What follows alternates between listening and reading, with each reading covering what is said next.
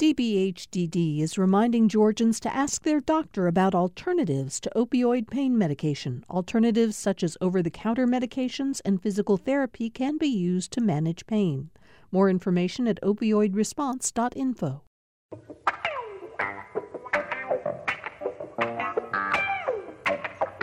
Glad to have all of you with us for Political Rewind today. I'm Bill Nygut. Just had a big political weekend. The Nevada caucuses took place, of course, on Saturday.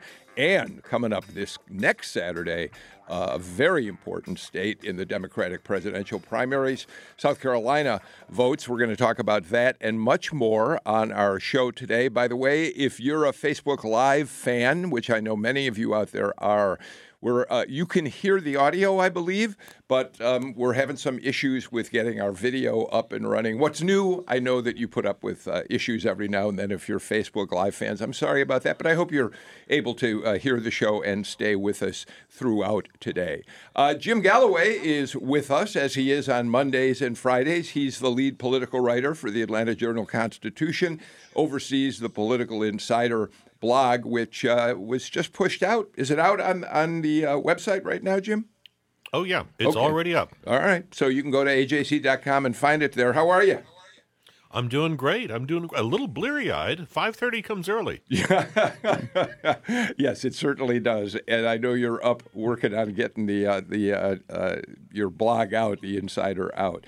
Uh, Amy Steigerwald, well, let me just announce it in general. Because we had a caucus on Saturday, because we're coming up with an important primary, we brought the A-team together again. Amy, mm. Alan, Audrey, Andrea, uh, who will I, all the political science professionals who I will now introduce more formally. Mm. Doctor Amy Steigerwald, Georgia State University political science professor. Welcome. Thank you. Good to be here. Good to have you here. Right next to you in the studio, Doctor Alan Abramowitz, political science professor at um, Emory University. Most recent book, I think I'm fair to, right to say, The Great Alignment, Race, Party, Transformation, and the Rise of Donald Trump. That's right. Now available, continuing to be available on Amazon. And in paperback. And in paperback. Amy, what's your most recent book, by the way? I should have asked that. Oh, uh, Gendered Vulnerability, How Women Work Harder to Stay in Office, about gender differences in legislative behavior. Yeah. It uh, came out in paperback a couple months ago as well. Oh, congratulations on that. Doctor Audrey Haynes, University of Georgia, political science professor and the head of the applied politics program there, which probably places more students in political jobs than any other organization in the state of Georgia. Is that a fair assumption? We're getting there. Let's say that. I think we're on our way. What are you writing these days? Well, the last thing that is relevant was a paper I did with Paul Gurian um, right before the twenty sixteen election on divisive primaries versus divided parties. Kind of goes along with a lot of the things that we've been talking about. Boy, and we're going to talk about that today. Uh, Doctor Andrea Gillespie, Emory University political science professor, is uh, on her way in. She's there's apparently been a big traffic jam out there, so we will welcome her when she arrives. All right, let's... Uh, Get started, though, on talking just a little bit. Jim, let's talk, uh, first of all, about where we stand with Nevada and what we see coming out of there. I'll start with you, and then we'll bring in everybody else on this.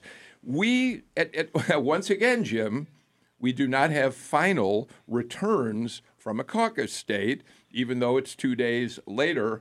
Uh, to the best of my knowledge, the numbers that were updated about, about an hour ago with ninety-six percent of the uh, caucus uh, votes reported. We have Bernie Sanders at forty-seven percent, Biden a distant second at twenty percent, Buttigieg even further back at fourteen percent, followed by Elizabeth Warren at ten, nine, ten percent. Tom Steyer is at four, five percent, and uh, it goes down from there. A resounding victory, Jim Galloway, for uh, Bernie Sanders. And and that's what makes this thing easier, just a little bit easier to to, to digest than than Iowa, because we know we know that Bernie won and he won big. Whether you run won by forty with uh, with forty percent or forty percent, forty seven percent really doesn't matter. Uh, Biden did okay, but not terrific. Uh, I think if you if you add the uh, the percentages of both uh, of of Biden, Buttigieg, and Warren altogether, they they they don't match Bernie Bernie Sanders. No, that's uh, a, he is he is becoming he. This is this is a bandwagon, yeah. And you got to bet that uh, Democrats in Georgia are looking at it, and not all of them are happy. Uh, Amy, we should point out that uh, first round and second round, both Sanders and Biden picked up Uh, mm-hmm. voters, so so they had they were second choice for any number of people. In Sanders' case, he was at about thirty-four percent after the first vote, and actually went up to forty plus percent on the second vote, picked up six percent. Biden didn't go up all that much. He went from eighteen percent to nineteen percent. So Sanders, it's fascinating to mm-hmm. think how much he's a favorite even in second, uh, as a second choice for so many people out there, at least. I, definitely. I mean, the Nevada results are really very clear. I mean, Sanders blew away and really in almost all categories was also the person who won. I mean, he even did really well with those who self-identified as moderate and conservative. It wasn't just that he won the very liberals. He overwhelmingly won Hispanic voters. He came very close with black voters. He won white voters, um, women, men, like, I mean, he sort of ran the tables. The other side of it, though, which I think is political scientists that, you know, sometimes is that we're still only at about one hundred plus delegates that have gone yeah, out. Yeah, um, yeah. You need almost two thousand to win on the first ballot. nineteen ninety-one is the magic number, yes, I believe. Yes, and so, you know, it's still really early. Um, and but it certainly creates a very helpful narrative for him to go in that he is clearing away the winner. It doesn't matter what kind of recount is done. Th- there's no way unless they find that like it was all r- completely wrong. So let's, if you, if we can, for the time being, park what we think is going to happen down the li- road and focus on what we know happened this past week and how it might inform what we see in South Carolina. Yeah. Alan, uh, Amy said it. I mean, Sanders won Uh, white voters uh, by a considerable margin, um, ten points over Pete Buttigieg, who Pete Buttigieg, who was second. He came within ten or eleven points of uh, Joe Biden with African Americans, yep. and then he killed it with Hispanic voters, right. winning fifty-one percent of the vote. What does all this tell us? It tells us that Biden is clearly, I mean, I'm sorry, Sanders is clearly the front runner right now for the nomination, despite the fact that the total number of delegates who have actually been chosen is tiny. Yeah. Um, but the other thing to keep in mind here that puts maybe qualifies it just a little bit is that this is a caucus state. Mm-hmm. And the overall voter turnout here, even though it was higher than four years ago, uh, it's still very small. Uh, we're looking at a an electorate here that, um, first of all, it's a very, very liberal electorate. Mm-hmm. If you look at these Nevada caucus attenders, um, over sixty percent describe themselves as liberal, only about thirty percent as moderate. That's not representative of the Democratic electorate nationwide, probably even in Nevada. Um, so that skews the results somewhat towards Sanders. It's also important to keep in mind that the caucus results um, are hard to interpret because you have three different numbers, and this causes some confusion. The initial preferences, the, sec- the the realigned preferences, and then the delegate equivalents. And Sanders dominated on the delegate equivalents. Uh, if you look at the initial vote preferences, he still won by a good margin, but it wasn't as dominant uh, there. He got somewhere in the thirties. Yes, there. That's exactly right. Uh, and so, you know, um, two, almost two-thirds of Nevada caucus attenders did not actually vote for Bernie Sanders on that first ballot. So. And he did. He certainly made gains among African American voters. We saw him. You know, he came in second to Biden, um, but it remains to be seen how that translates into South Carolina. The Biden uh, Sanders campaign is making a big push in South Carolina now. Yeah, they feel they can knock Biden out. They clearly see Biden as their main competition at this point. They're yeah. not. They're not that worried about these other candidates. They're focusing on Biden, especially in South Carolina. Biden's law apparently is going to get the, endorsed by Jim Clyburn, um, and on today. Wednesday, so there, there's a, there's an organized effort going on on the part of the Democratic establishment in South Carolina to try to rescue Joe Biden so Audrey, or, and stop uh, Bernie Sanders. I apologize. So, Audrey, I, one of the things I heard uh, Alan say that I was interested in, among other things that he said, is um, We we came out of uh, New Hampshire and Iowa and said, well, these states are not representative, which they're clearly not. They're they're by vast majorities white states. Uh, but I just heard Alan say something interesting, too, which is to some extent, although you have diversity, ethnic and racial diversity in Nevada, uh, you don't have, he believes, ideological diversity. It's a much more liberal state than many of the states these candidates are going to face down the line. And so that may be reflected to some extent in uh, Bernie Sanders' success there. Yeah, Nevada has become bluer over the last uh, decade or two. It's really right. trended, and they don't really. But, and also that, the caucus factor. Mm-hmm. Keep in mind, again, right. yes. the caucus. Sanders dominated the caucuses four years ago, too. Uh, not so much. He didn't win Nevada, well, but he dominated no, yes. he, I was going to say he Hillary Clinton beat him in Nevada yeah. four yes. years ago. Go and, ahead, and Audrey. One thing that we should say that's true about caucuses that we, we talk about um, in twenty sixteen, everyone talks about, you know, Bernie was a, a movement candidate. He, um, but this time, because he is running again and he's built up um, his infrastructure, he's more of a machine. So that helps him more in oh, yeah. caucuses significantly. So it's not unexpected. If you were if you were controlling all of the variables and um, probabilities that Bernie would do well, I mean, he didn't really overperform. He did, I think, what would be expected. Well, would you would you say that he didn't overperform, but given again that he attracted such a large percentage of Hispanic vote, mm-hmm. that he did much better in, I mean, let's face it, the Biden folks Uh, do not want to play up the fact that Bernie Sanders won twenty-seven percent of the African-American vote. Is that overperforming, or is it what you'd expect him in those do? categories? Uh, well, again, saying that as a political scientist, knowing what he was doing and, and the effort that was put in there and the resources that were expended, I would have expected that. But I think okay. that a lot of people may not, so but they shouldn't be surprised. Andrea Gillespie has uh, uh, arrived. Thanks for being mm-hmm. here. I'm sorry it was a hard uh, drive sorry, in. Sorry I'm late. What do you – no, that's fine. What, tell Tell us about your take on the uh, African-American turnout for uh, uh, for uh, Bernie Sanders. I'm not actually surprised by it. Okay. Um, you know, one of the things that we can't get just because the data isn't granular enough is what the generational split is. And yeah. I expect mm-hmm. younger African-Americans mm-hmm. to break for Bernie Sanders as opposed to Joe Biden. Joe Biden, you know, he's old. He's got, you know, issues with the crime bill.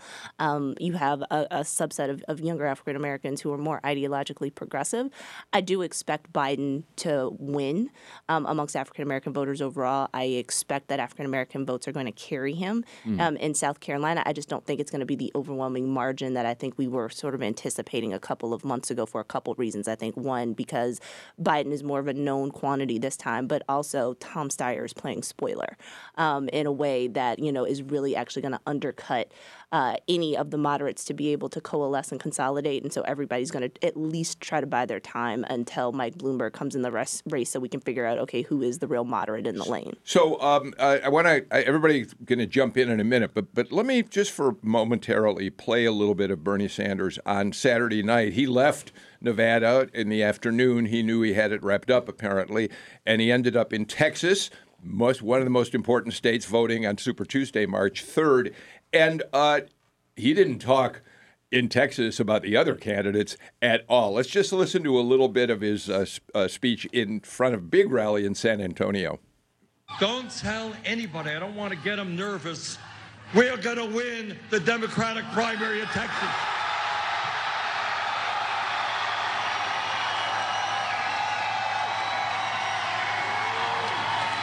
And you know, you know, this is also important. The president gets very, very upset easily. So don't tell him that we're going to beat him here in Texas. Jim Galloway? You make of uh, Sanders uh, celebrating on Saturday afternoon and evening in Texas.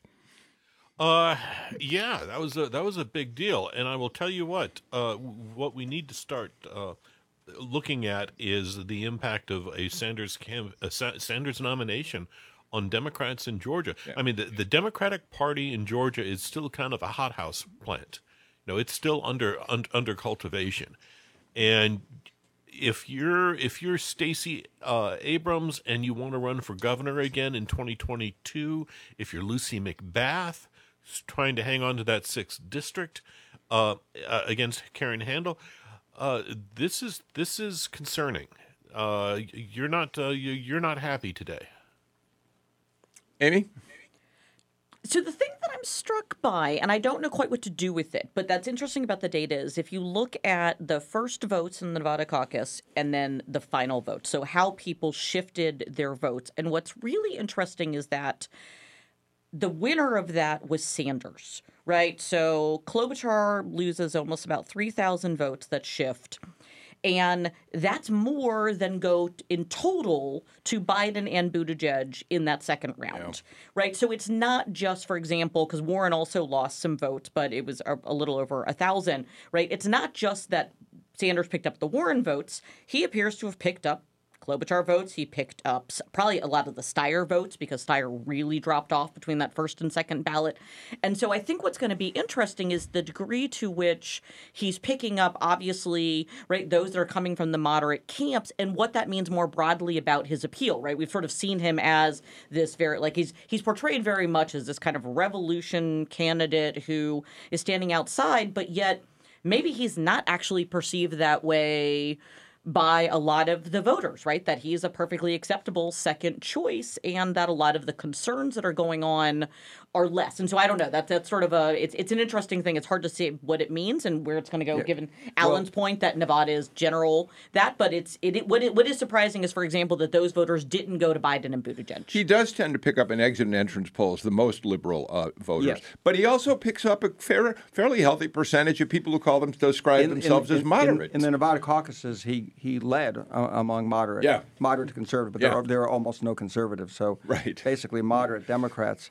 Um, but he had a much smaller share uh, of the vote there. there. There is an ideological divide there. But overall, Sanders, uh, when, when you look at favorability uh, of the candidates, he is the most favorable, has the highest favorable ratings and, and the lowest unfavorable ratings overall among all the Democratic candidates right now. So there certainly is the potential for him, I think, to pick up Um, support as we, as we go forward. And right now, the, the problem the moderates have is they're still divided up. Mm-hmm. Um, we saw that in uh, in Nevada, that you know this moderate vote uh, is is split up several ways, and the elect and the and when you look at the people who said elected, and a large majority of Nevada caucus goers said beating Trump is their top priority, yeah. not not uh, choosing the candidate they agree with.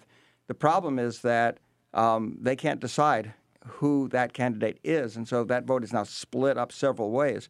And Sanders gets a chunk of it, and so does Biden, so does Buttigieg, so does, you know, Klobuchar got some, but they're, they're not united behind an alternative. There's no alternative. This is what happened to the Republicans in twenty sixteen. Mm-hmm. Exactly. Mm-hmm. Yeah. Who is the establishment alternative here? And that's where Bloomberg comes in uh, on, and, on Super Tuesday, and he's trying, you know, to be the one. He's saying, look, you, uh, you moderates can't agree on anyone, so you should all drop out, and you should you should uh, let me be the moderate alternative to Sanders. Well, and what's what's a little, uh, if you're a Democrat, worrisome, I would think, uh, Andrea, Audrey, Jim, all of you, mm-hmm. is uh, the way the calendar sets up. Mm-hmm. Even though Amy Klobuchar failed in Nevada, by all accounts, even though she's polling at like four percent in the most recent C B S YouGov poll uh, in, in South Carolina, uh, there's no reason in the world she's got South Carolina. She can compete in South Carolina on Saturday. And then what the heck? You might as well stay in through Super Tuesday the following Tuesday,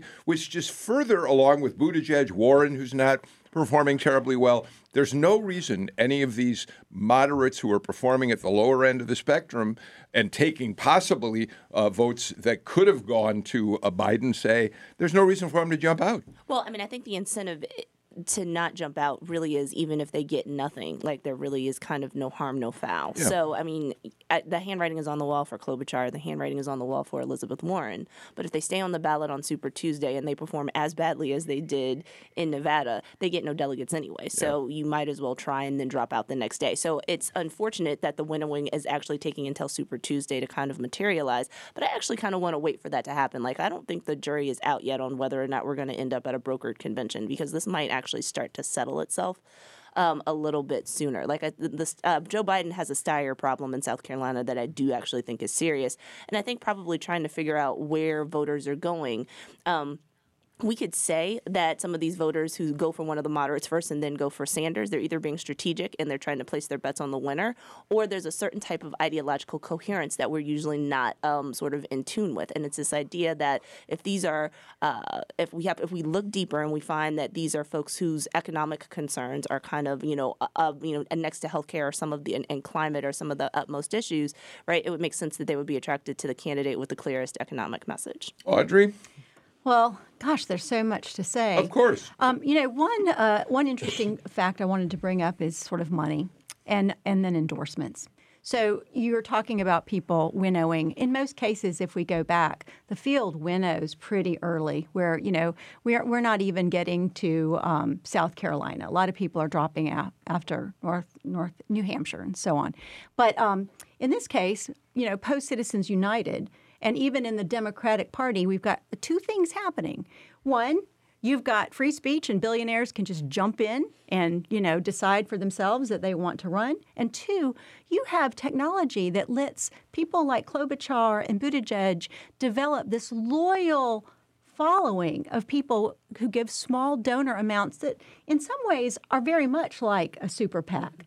And now you also have super PACs coming in, like um, Persist, you know, uh, and people who said they weren't going to take super PACs are going, well, maybe I will now. So that muddies everything. And the other thing I was going to add was I think there's a lot of uncertainty. You know, there are people who think, you know what, Bernie is authentic. I talked to my son who is a Bernie supporter, and he's like, well, Mom, look at income inequality. You know, people like me who are twenty-two, we feel like we're screwed by the system. He's our champion, and he's authentic, and, you know, we know what we're getting. And the other ones, we're not quite so sure. So there's a lot of uncertainty out there, and I think a lot of people are being strategic. Yeah. Look, look how many people have come out and endorsed. Not a lot. He's uh, Jim, I, what I hear Audrey saying is there's nobody's got the brand like Bernie does right now in the Democratic PAC, much like no, nobody no, had a brand no. like Trump in twenty sixteen. No, and, and I think what you're what you you're likely to see is in this in this this atmosphere where nobody's actually encouraged to, to jump out. You may see some very interesting maneuvering. Uh, number one, we're going to hear a whole lot about uh, uh, Bernie's health in the next uh, week or so. Mm. I think just mm. given his refusal to, to, to release any, any any kind of medical documentation that which which he promised to do back in October. But re- re- remember back in twenty sixteen. Uh, when when when your your kind of your centrist Republicans were getting desperate, you had this this idea floated of a a, a Ted Cruz Marco Rubio ticket, uh, and and you you wonder if something like that might be afoot. I mean, we had Joe Biden and Stacey uh, uh, kind of toss out uh, Stacey Abrams as a as a, a V P possibility just uh, almost precisely a year ago. Uh, and, you know, I don't think that's likely to happen again, but but you could have some alliances develop among the uh, among the current crop of candidates. I, all right. I, I want to – I'm sorry to, if I interrupted you, Jim. I do want to get the first break of the show out of the way. We got so much more to talk about. I want to focus a little bit more specifically, if uh, we can, on South Carolina when we come back. But uh, you're listening to Political Rewind. The A-Team and Jim Galloway are here. We'll be back in a moment.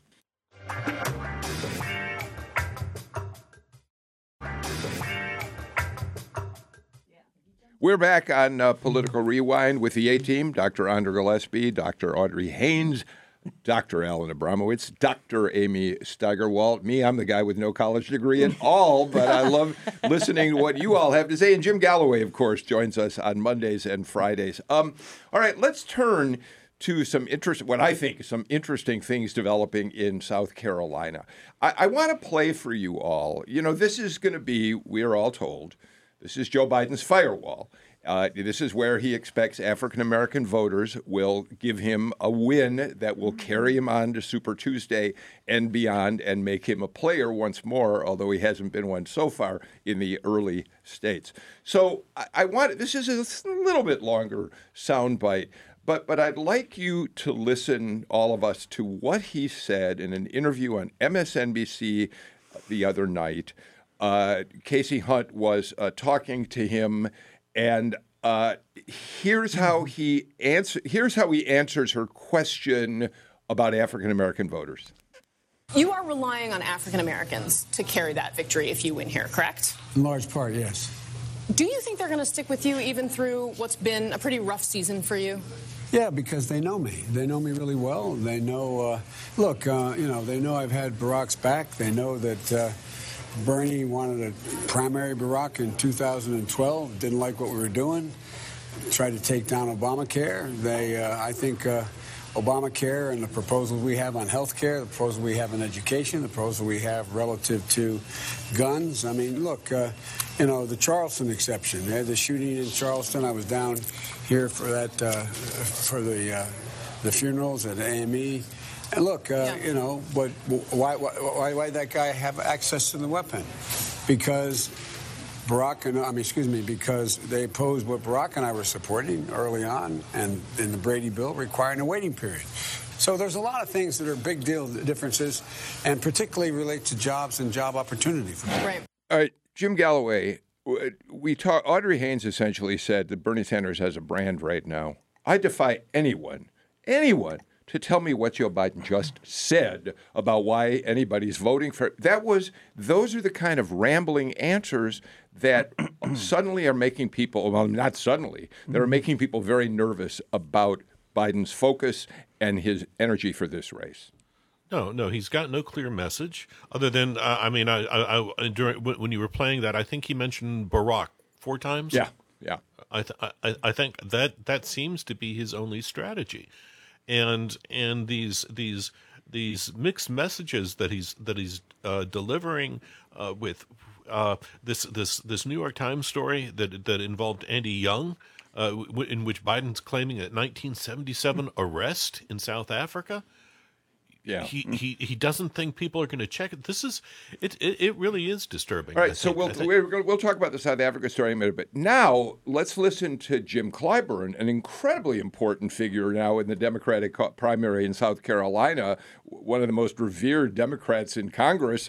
Uh, he is expected to endorse Biden on Wednesday. But on Meet the Press yesterday, here's what he told Chuck Todd about how Joe Biden's been doing. Well, I think that what has happened here is that um, uh, in the first two contests, uh, people from South Carolina, uh, like around the country, uh, were looking at this.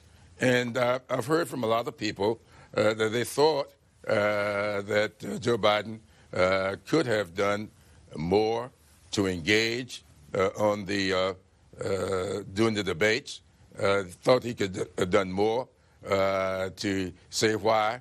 Uh, he would uh, be deserving. And so uh, I think he suffered from that uh, because he didn't do enough. So, by the way, Audrey Haynes, in that interview on Meet the Press, uh, he that's what he said about Biden. Mm-hmm. He hasn't done enough.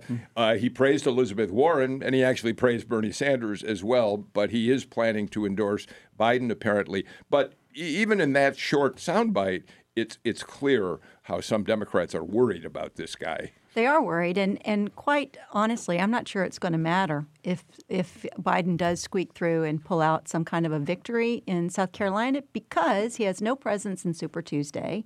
And if you look at um, – and and he doesn't have any time, right? It's like the twenty-ninth to March third. Even if he got a little bit of a bump and his donors decided, okay, we're going to write you a check, which we've been holding back because we wanted to see how you did, he doesn't really have a lot of time. You know, logistics matter. There are a couple of states on Super Tuesday that he could do well Southern, in, in yeah. the South. I mean, mm-hmm. there are a bunch of Southern states voting. I think Alabama and, and Mississippi. Yep. yep. Um, you know, but the delegate-rich states, you know, California. I don't think I don't think he's got a shot. Uh, I think he's going to finish w- way behind. Uh, you know, Sanders in, in California. Sanders Texas. Is so well organized in California. Well, well, I mean, I think the issue is organization. So I was able to figure out what Joe Biden was trying to say, even though it's kind of in his classic inarticulate way. Yeah. He was like, I've been vice president before to Barack Obama, and y'all like him. And we did some stuff to help black people, so you should vote for me. So it was a little transactional, but it wasn't as racist as it could have been. Um, oh, talk about damning with faint praise. His problem is his field ops.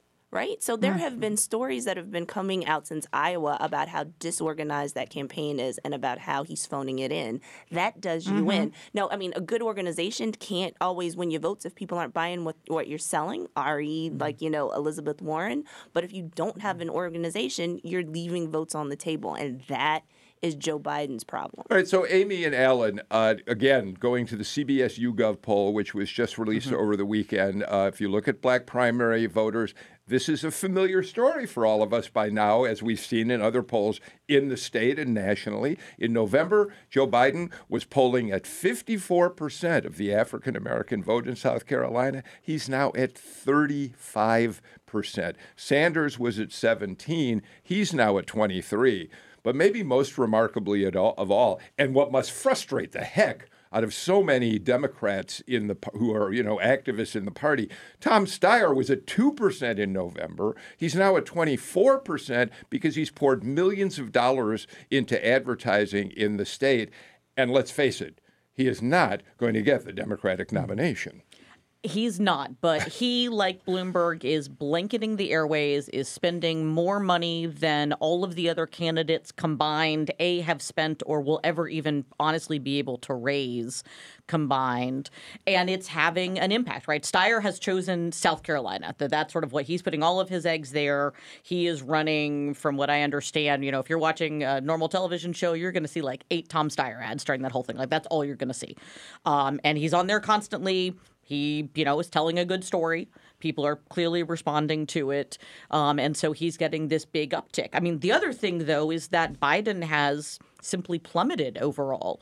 Um, so it's not and and the other person who's really benefited from that, honestly, is Sanders. Right. So, again, we're seeing sort of that uptick there and where it's going. And I think what's difficult, I mean, so we're, um, you know, Audrey and Andrea sort of bringing out these points that, you know, we've got money in there. We've got this question of sort of how you're trying to run. Um, I think the thought that I sort of had, because um, I, I followed what Biden was saying, too, and it sounded sort of like a classic appeal. I think he thought that he was going to see sort of a similar Uh, pattern that Hillary had in twenty sixteen, which was that early on sort of major supporters in every single state were going to come out behind him, and there wouldn't sort of be this sort of need of all of these like various challenges. And instead, what we've really seen this election, which you sort of mentioned, is that there hasn't been a lot of endorsements, right? People are holding back. I mean, the fact that Clyburn still technically hasn't endorsed, and I mean, he could change his mind by Wednesday, right? We're seeing that is having, I think, a lot of impact on this and also having an impact on voters. And he's not saying endorse. He's saying, I'm just going to tell you who I'm voting yeah, for. Yeah, he did yeah. say yeah, that. Yeah, that's, that's true. A, thank point. you for pointing yes. that out. Exactly. Good clarification. So d- am I, first of all, should I be careful in writing off Tom Steyer's potential Democratic nominee, or is that pretty clear? No, no, he has no chance to be okay. a Democratic nominee. I don't really understand what his strategy is either. Yeah. I mean, he's yeah. pouring all this money into South Carolina.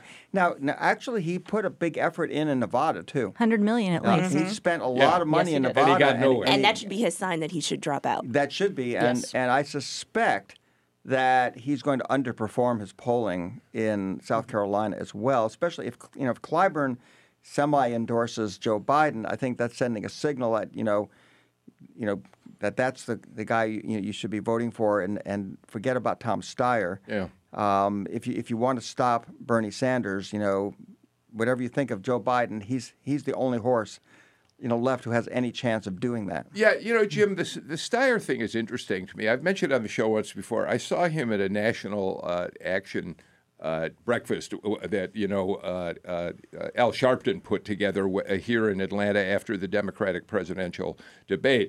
Steyer came to the uh, National Action Network breakfast along with several other candidates, and he talked far longer than anyone else in the room. And it seemed clear as an observer that this is a massive exercise in ego that in the long run, I think when we write the history of this presidential primary campaign in a year or so and moving forward, we're going to think uh, that he was ca- he's caused some damage to the Democratic Party. Yeah, and, and the question is now is, is whether uh, Bloomberg is essentially doing the same thing. Uh, by by offering himself out and by by by pumping up by uh, just filling the airways with, with these messages. I'd be I'd be interested uh, uh, in in hearing from Audrey or or or, or uh, uh, any of the A team that that really follows media whether they whether there's any measurable impact uh, just on just uh, in in terms of activism, uh, uh, in terms of increased attention uh, uh, as a result of these ads. I'm I'm I'm not sure that that's happening. You mean the Steyer ads? Well, the Steyer ads, but but add add the Bloomberg ads in in, oh. in there as well, because if you're on the internet, you're seeing Bloomberg. Yeah, yeah.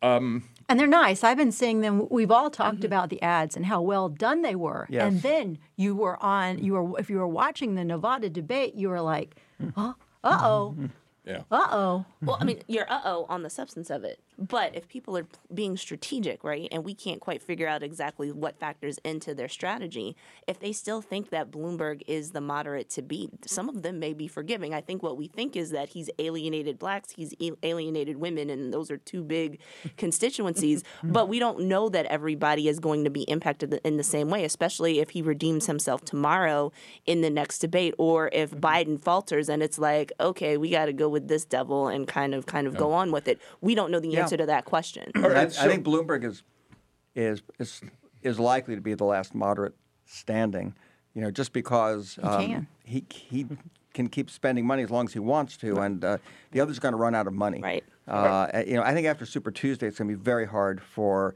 Warren, who's who's not running in the moderate lane, but but she's her faltering is really helping Bernie.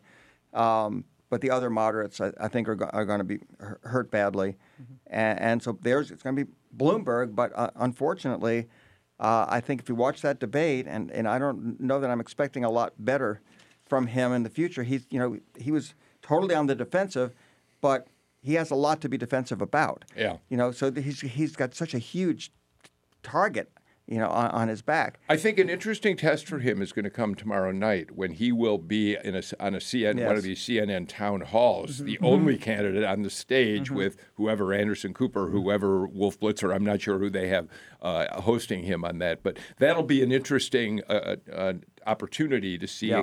if he can communicate the way his right. ads do, which is and then the pretty next, the next debate, I mean, and the debate is Wednesday. The next debate night. Where Steyer mm-hmm. will also be exactly be, be and so seven candidates, I guess. Yeah.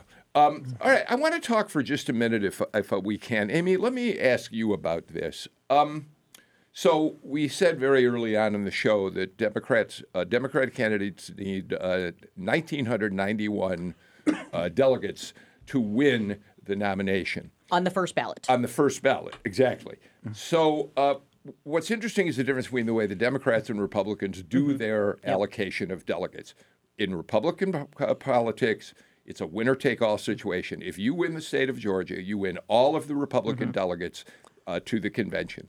And after after the first initial ones, they right. have a different. They have a plan where yeah, in first, early, early early it's a little yeah. different. So but they then changed after. It since twenty sixteen because yeah. originally right. they were proportional as well. Yes, which yeah. is one of the reasons why the field stayed so divided as it did in twenty sixteen. But now they're winner take all. Now am I right? Okay, it, it's split. Yeah. Just to be sure, early they have a window. Um, where there is uh, some variation in how it's distributed, and then it goes to winner well, take all. Okay. Before that, it used to be all winner take all with some well, I think states with some can loopholes. Choose. It's up to the states yeah. to choose. Right. They, Each, mm-hmm. Right. Okay. So we know the Republican nominee is Donald Trump. So oh, I'm yes. not going to worry about the. He won in Nevada, by the way. Oh, he did. Well, there you go. But but here's something we need to talk about. Democrats allocate in an entirely different way. You win proportional numbers Indeed, you of do. delegates. Which means that two things. One is to Bernie's benefit.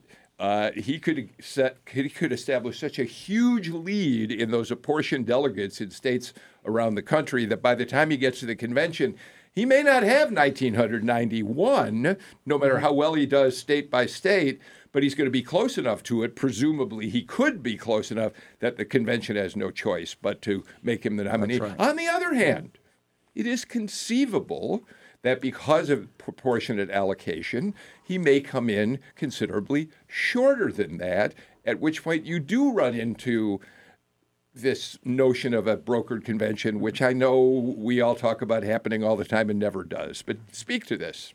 Yes. So The sort of short version of this is, imagine it's, I mean, it's almost sort of more like a caucus, in fact, that you come in, you acquire your delegates through all of these. And that's where it also gets sort of uh, confusing because, like, there's a example, you know, here, like Buttigieg, right? If he doesn't hit that fifteen percent in Nevada, that's going to really limit how many delegates he gets because he's not going to get any of the statewide delegates. Those will get reassigned uh, to those who are above fifteen percent. But when you come in, everybody's got proportional. And that proportional allows you to make a claim for staying in longer, mm-hmm. right? So, for example, right now in the delegate count, technically, Warren is third. Yeah. Right? And so even though she hasn't been doing particularly well, like, that puts her in. So why would you drop out? So that first vote is out of the nineteen, one thousand nine hundred ninety-one that are spread among the delegates. They're proportioned out of the primaries and caucuses. If you don't get a majority of that nine one thousand nine hundred ninety-one, that's, that's the majority you need. That's actually. A, yeah, so well, yeah, it's actually close to four thousand. fifty percent plus one. Yeah, yeah, yeah. Yes. yeah. It's thirty. There are three thousand nine hundred seven. Yeah, sorry, yeah. sorry. You need a yes. That that is the majority. Sorry, I apologize. Yes, Thank, they're this political is why scientists, people, yes. not don't mathematicians. Don't you know who the president of Mexico is? Exactly. So as we go with that, but if you don't get, a, if you do not get one thousand nine hundred ninety-one, which is the majority that you need, I was I was said that wrong. I. Have That's now, fine. I, don't I, worry. I You're going. We're good. There's Pete Buttigieg. I haven't had enough coffee, clearly. That was my fault. So, but if you then don't get those, then it goes to the second round. Yeah. And what changes is in the second round is that, number one, the delegates are not bound anymore, so they can change. And number two, the number of people voting becomes larger because now super the delegates. super delegates come in. All right, so that and they can vote for whoever they want. You so. did a good job, Amy. seven hundred seventy super delegates. Okay, so exactly. all of this begs. So now the, you need two thousand seven hundred fifty-three. All right, I think. This is okay. I'm going to pull no. us out of the weeds and ask what impact we you believe this. Might, no, I agree. What impact this might have on what happens at a convention that Bernie Sanders would go into with a big lead? Well, so uh, there are a couple of things to caution. So one hundred delegates roughly have been decided yes. out of the nearly mm-hmm. four thousand, and all of a sudden we're now talking brokered convention. Yes. I'm not quite sure that we're actually going to get that far because the yeah. race will consolidate. Whether or not it consolidates enough for one candidate mm-hmm. to get to nineteen ninety-one, you know, I'd still say is an open question, but I don't know how open that actually is. I mean, we're making a lot of things about sort of a really small number well, of delegates at this point. Well, just to defend the reason yes, I brought are. it up, it was simply to say that you can't necessarily look and say, this candidate won this state, that state, right. that state, mm-hmm. and that state. There mm-hmm. is proportional delegation uh, uh, allocation. I, and I, I, and I actually I, don't think that, like, getting rid of proportional allocations is the way to kind of overcome this. Mm-hmm. Um, you know, Jesse Jackson fought long and hard mm-hmm. for this. It is why Barack Obama got the nomination in two thousand eight. There are a lot of reasons to keep this. I would say that, you know, Bernie got rid of superdelegates on the first ballot, and this may be a reason to put them back in. But, of course, he's never, ever going to say something like that, even though he might have, as the front runner, actually gotten superdelegates or gotten, mm-hmm. you know, people who are committed to other folks who defect and kind of come back. Jim? Yeah, I, I would uh, again. I would go back to Cleveland in twenty sixteen uh, as as an example. Uh, basically, once once you get to a convention, you've got so much momentum that you're not.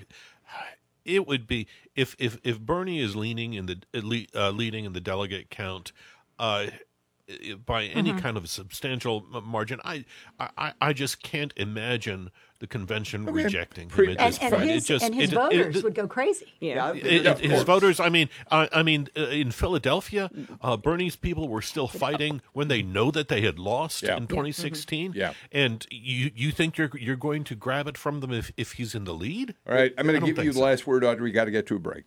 Well, I think it's very interesting. One of the things that I was going to say is we really don't know what's going to happen because we don't know what Bloomberg and Steyer are going to do. They may decide that they're going to pull out and they're going to put their money behind one of the candidates, and maybe not. Alan's shaking his head. Bloomberg's not going to do that. Yeah. Well, but we don't know what's going to happen. All right. We don't know. I got to take. I got to take another break. Uh, by the way, we're watching the uh, T V monitor in the studio. Uh, as of the opening of the New York Stock Exchange, the markets were down almost a thousand points, uh, based uh, largely on fears about the coronavirus uh, spreading, and apparently news that it's getting uh, bigger and bigger. So we'll keep an eye on that. seven hundred now. Is it now down to seven hundred? Yeah. Oh, yeah. Well, I feel so much more relieved. Let's take a break. We'll be right back.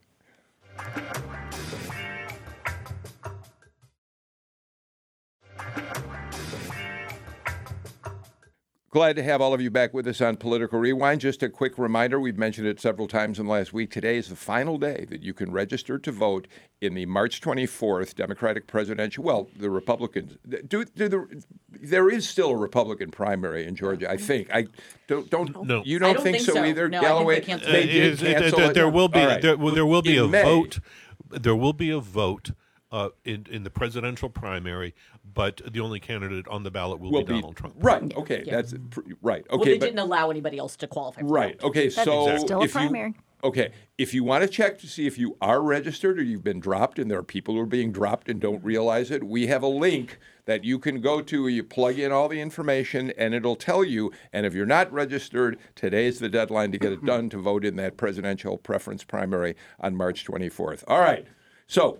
I want to talk, we're going to talk presidential politics for the next few minutes before the show uh, finally comes to an end. Um, no. Galloway, I've been thinking lately, because I'm the old person uh, in the room, an awful lot about the George McGovern campaign in nineteen seventy-two, where the worst defeat of a Democratic presidential candidate ever. He lost forty-nine states to uh, Richard Nixon. Um, and lo and behold, I Googled it, and what do I see? But the, a writer for The Atlantic is, in fact, put up a piece saying, is uh, Bernie Sanders another George McGovern? And, of course, the comparison would be George McGovern was incredibly liberal. He believed in a public health care program, a government-funded health care program uh, for everyone. You can go down the list. And, in fact, we ought to put up a link to that Atlantic piece. You'll see there are so many parallels. So I'm going to ask the room. Is it conceivable that Democrats ought to be looking over their shoulder, Galloway, and thinking about that nineteen seventy-two election and what it meant to nominate a guy who had so many parallels to what Bernie Sanders is today? Yeah. Well, first, first of all, uh, the Democratic Party was a little bit different then. It was. It, it was. Uh, it was. It, we had that uh, uh, rural white, uh, urban, urban black uh, coalition that was still active. Uh, If you recall that same race on the same same day that that that that uh, Nixon just trounced McGovern, uh, that was that was uh, the, the same day that uh, Sam Nunn uh, won election mm-hmm. to the uh, in, in, in, to, to the Senate for the first time. So there was this there there were there, there were national Democrats and there were Georgia Democrats, and they were different things. Uh, we don't have that separation right now. And I think that's that's probably uh, quite concerning to, to to people who are looking for, for Democratic gains in November. All right. So the rest of, yeah, Alan, uh, go ahead. I think the, the point of that article was that, yes, Bernie Sanders and George McGovern uh, had a lot in common. He has a lot in common with George McGovern in terms but. of his policies uh, and, and the being on the, you know, on the far left. Uh, but but that the country is very different. The parties are very different. The Democratic Party is very different, as as Jim was saying. Uh, and, and that, therefore, you're not going to have, even if Bernie Sanders is the nominee, it's not going to be a landslide election. The other big difference is that Richard Nixon was actually quite popular mm-hmm. Mm-hmm. in nineteen seventy-two. Yep. Which is he kind had an of approval a huge rating. Thing. He had an approval rating of about sixty percent uh, at, at, during uh, at that one point. Uh, and Donald Trump has never hit fifty percent. So, in all likelihood, you know, no matter who the Democrats nominate, and we're in an age now where uh, partisanship is so baked into the system, and and uh, and the dislike and, and fear of the other side is so strong that I think even a Bernie Sanders is is will will be able to largely unify uh, Democrats uh, if he's the nominee, in the same way Donald Trump did ag- against Hillary Clinton. Mm-hmm. You know, yeah, I mean, I, I think some of this is reliving twenty sixteen over again. So especially for people who have, are felt the burn back then, I think they kind of want to relitigate that and say, look, our guy was the better guy. But I think it's a question of, is the median voter more like Sanders or more like Trump? And you, it's hard to tell when you have these extremely polarized partisan primaries that might be picking more extremist candidates than they used to be in the past. But I think the lesson, and this is not the election where Democrats really want to test this out, especially if you think that Trump violates too many institutional norms, is whether or not if you go with somebody that far left, whether or not you can actually put together a winning national coalition that's actually going to hit that median voter. I think it's a big question. It was something that the Democratic Party was going to have to test at some point. Really risky to do it now, but we'll see what the answer to that question is. Yeah, I mean, I think one of the things that's most uh, fascinating actually about this race is that generally when the economy is doing well, an incumbent president does well. Um, this is the first time that we've ever really seen since we've had, you know, polling going back where we have a A strong economic uh, gains and a president who is polling incredibly weakly. Um, he, you know, continues not to have a strong favorable rating and continues to have incredibly strong unfavorable ratings. I mean, what I'm always most struck by are not his numbers of people who are likely to vote for him, but the number of people who are like, absolutely, will I never vote for him? And I think that that's a huge difference because, again, Nixon really, people forget this. Like, yes, he ended up resigning in in disgrace, but up until like about the last two weeks, he was incredibly, incredibly popular. Audrey, let's bring it home to Georgia. What does a Bernie Sanders uh, nomination mean for uh, voters in Georgia? Well, it'll be interesting. I, you know, um, before I answer that question, let me just say I want to make a prediction. Um, twenty twenty, probably the greatest turnout ever, perhaps, and probably the largest amount of spending. Those are safe bets, aren't they? I think, it, uh, I think if, if Bernie both, yeah. if Bernie is well, the, the nominee, largest ever is, is yeah. hard to. Well, it depends what you're comparing it to. Well, that's true. Well, let's just say mm-hmm. modern era. Okay. Yeah. So, um, what does that mean for Georgia voters? Who knows? It really mm-hmm. depends on how the campaign shapes. It yeah. could. It could. I'm going to say potentially. Everyone's very fearful, but I'm not sure we really know what the outcome will be and what the the. Um, the conversation is going to be about in terms of issues. And we also don't know what the most unpredictable president in all time will do, right? Uh, I, Bernie Sanders is certainly not the candidate that I think most Democratic elected officials and party leaders and candidates would, would, would want at the top, top of the ticket. But in, the bottom line to me is that it probably doesn't make that much difference. I mean, it makes a lot less difference now than it would have in the past. All right. Uh, you got the last word. We are completely out of time. By the way, just real quickly, Richard Nixon in nineteen seventy-two won like seventy-five percent of the vote in the state of Georgia to George McGovern's uh, twenty-five percent or a little bit less than that. That's pretty Trump interesting. Trump will not match that. But, but we elected not. Kennedy, right, too. Georgia we're went done. for right. Kennedy. So Audrey Haynes, Andrea Gillespie, Alan Abramowitz, Amy Steigerwald, Jim Galloway. Thank you so much for a great show. You will be back here. The A-Team is going to be back with Jim Galloway next Monday, where we're going to break down the South Carolina primary and look forward to Super Tuesday, which is a week from tomorrow. So be sure to stay with us all this week and back for that next week. I'm Bill Nygut. See you again tomorrow.